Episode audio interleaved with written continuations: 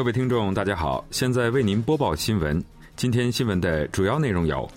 尹锡悦同沙特王储会晤，就韩方扩大参与沙特新未来城项目达成一致；北韩时隔八天再射弹道导弹，抗议美加强延伸威慑；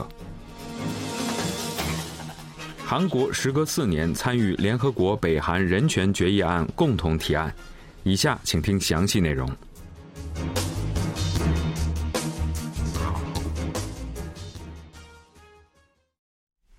韩国总统尹锡悦同沙特阿拉伯王储兼首相穆罕默德·本·萨勒曼会晤，双方就扩大韩国对沙特正在推进的新未来城项目等城市基础设施开发领域的参与达成了一致。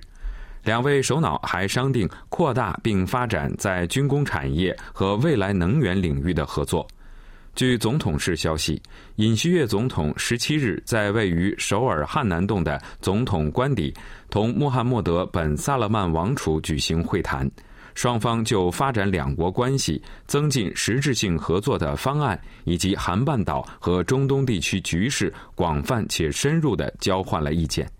尹锡悦在会谈中表示。沙特作为韩国在中东地区的最大贸易伙伴和海外建设业的伙伴国家，是韩国经济能源安全的核心同行者。当前，沙特正通过2030愿景开启崭新的未来，正是推动两国关系更上一个台阶的恰当时机。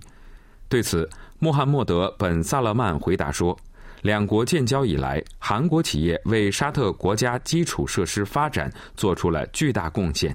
希望基于在这一过程中积累起来的信任，加强与韩国的合作关系，实现沙特二零三零愿景。穆罕默德·本·萨勒曼尤其指出，希望大幅加强与韩国在能源、军工产业、基础设施和建设三大领域的合作。总统室表示。两国决定以此次会谈为契机，将两国关系进一步发展为面向未来的战略伙伴关系。两国首脑还商定设立战略伙伴关系委员会，以更系统地推进两国合作项目。沙特二零三零愿景是穆罕默德·本·萨勒曼提出的新未来城等超大型新城市建设项目，旨在摆脱沙特以石油为中心的经济结构。该项目的投资额高达五千亿美元，约折合六百七十万亿韩元。全球主要企业均表达了参与意向。在沙特阿拉伯王储兼首相穆罕默德·本·萨勒曼访韩之际，韩国企业与沙特政府和企业签署了二十余项谅解备忘录。韩国产业通商资源部十七日同沙特投资部举行韩国沙特投资论坛，在论坛上，沙特投资部与韩国企业签署了包括现代乐铁与新未来城铁道建设项目在内的五项铁路、化学、制药领域谅解备忘录。沙特主权财富基金 PIF 等沙特机构和企业也与韩国企业签署了十八项谅解备忘录。其中，三星物产、韩国电力等五家企业将和 PIF 共同推动沙特国内的太阳能等新能源和可再生能源发电、环保氢能和氨能源生产。韩国企业还与热电联产、石油化学等有关企业签署能源合作谅解备忘录，双方还签署了制造、生物领域的谅解备忘录。沙特阿美子公司 S Oil 敲定了正在推进中的蔚山产业园区石油化学第二阶段项目 Shahin，并与国内企业签署了总承包合同。产业部长官李昌阳表示，将积极提供支援，确保国内企业在新未来城的铁道建设合作项目能够成功推进。北韩十七日向东海海域发射一枚短程弹道导弹。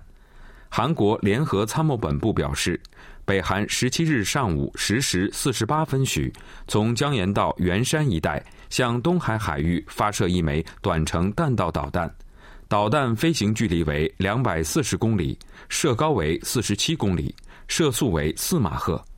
这是北韩时隔八天再次进行武力挑衅。北韩发射导弹后，韩国军方立即与美国召开合作会议，共享有关情况。目前，韩国军方正追踪和监视北韩动向，并维持牢固的应对态势。北韩外务相崔善基在十七日北韩发射导弹之前发表谈话，称美国越是执着于加强提供延伸威慑力，越是加强在朝鲜半岛及地区的挑衅和虚张声势的军事活动，朝鲜也将与之相应的采取更为猛烈的军事应对行动。崔善基称。数天前，美国、日本和南朝鲜举行三方首脑会谈，将其侵略性战争演习所引起的我方合法正当的军事应对措施定义为挑衅，并大放厥词称将加强提供延伸威慑力和进行强有力果断的应对。我方对此提出严正警告。谴责北韩人权侵犯行为的人权决议案在联合国大会负责人权事务的第三委员会获得通过，并将于十二月提成联合国大会全体会议。这是联合国大会第三委员会连续第十八年通过北韩人权决议案，韩国也时隔四年出现在了共同提案国名单内。联合国大会第三委员会。通过了谴责并要求改善北韩广泛的人权侵犯行为的北韩人权决议案，决议案以不经投票、全场一致同意的方式获通过。此次决议案除谴责酷刑、任意拘禁、绑架行为，并建议制裁负责人等原有内容外，还添加了敦促向遗属和有关机构公开所有信息的内容。反映了韩国政府在西海公务员遭射杀事件上的要求。欧盟成员国是此次决议案的发起国。韩国自2018年后，时隔四年参与共同提案。北韩常驻联合国代表金星提出强烈反驳，称决议案的通过是政治性谋略。韩国政府在联合国利用人权问题大做文章，以躲避近期发生的大型踩踏事故所引起的国内外批判。金星表示，韩国政府的内部管理能力不足，引发了可说是人祸的前所未有的踩踏事故。韩国为躲避来自国内外的批判，不惜在联合国利用人权问题进行政治对决。对此，韩国常驻联合国副代表裴忠仁即刻反驳说：“北韩的这番发言荒谬至极，正体现出北韩对人权的轻视。”裴忠仁指出，北韩在国际社会哀悼遇难者期间，也持续进行导弹挑衅。韩国政府正竭尽全力为遇难者遗属提供援助，力求查明真相，并防止类似事故再次发生。北韩人权决议案将于十二月提成联合国大会全体会议。韩国政府对联合国大会负责人权事务的第三委员会通过北韩人权决议案表示欢迎。外交部当天在以发言人名义发布的评论中表示，包括韩国在内的六十三个国家共同提案的北韩人权决议案，继去年后再次在联合国大会第三委员会以全场一致的方式获通过，对此表示欢迎。政府就今年决议案的内容表示，韩方注意到。决议案敦促北韩就针对他国国民的人权侵犯行为，向遗属及有关机构公开所有信息。评论指出，此次决议案还包括了被遣返北韩居民不应成为强迫失踪、任意处刑、酷刑、不正当待遇及不符合国际规范的人权侵犯行为的对象这一内容。评论表示，正如决议案所指出。韩方对新冠疫情应对措施导致北韩境内人权和人道主义状况恶化深感担忧，敦促北韩遵循联合国大会决议案的建议，立刻采取实质性措施，改善北韩居民的人权和人道主义状况。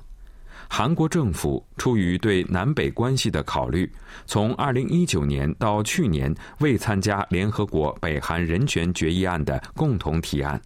不过，新成立的尹锡悦政府重视在国际社会公开讨论北韩人权问题，今年重新参与共同提案，并积极参与了欧盟主导的决议案内容协商。韩国外交部韩半岛和平交涉本部长金建十七日表示，窃取加密货币问题是北韩武力威胁的根源所在。应制定根除北韩非法网络活动的方案。金建当天上午出席在首尔光化门四季酒店举行的第二次应对北韩网络威胁韩美工作组会议，并致贺词。金建表示，北韩每年通过非法网络活动窃取大量用于武力挑衅的资金。金建具体列举了据推定为北韩所为的各种勒索软件和黑客攻击事件，并指出，北韩今年三月对游戏公司 Axie Infinity 进行了黑客攻击，窃取了价值六点二亿美元的加密货币。金建表示，北韩仅今年上半年就发射了三十一枚弹道导弹。耗费金额据推算在四亿美元到六点五亿美元之间。金建指出，不少专家认为，东南亚国家的加密货币市场规模快速扩大，有可能成为北韩黑客攻击的目标。应有更多国家关注北韩的网络威胁。新闻播送完毕。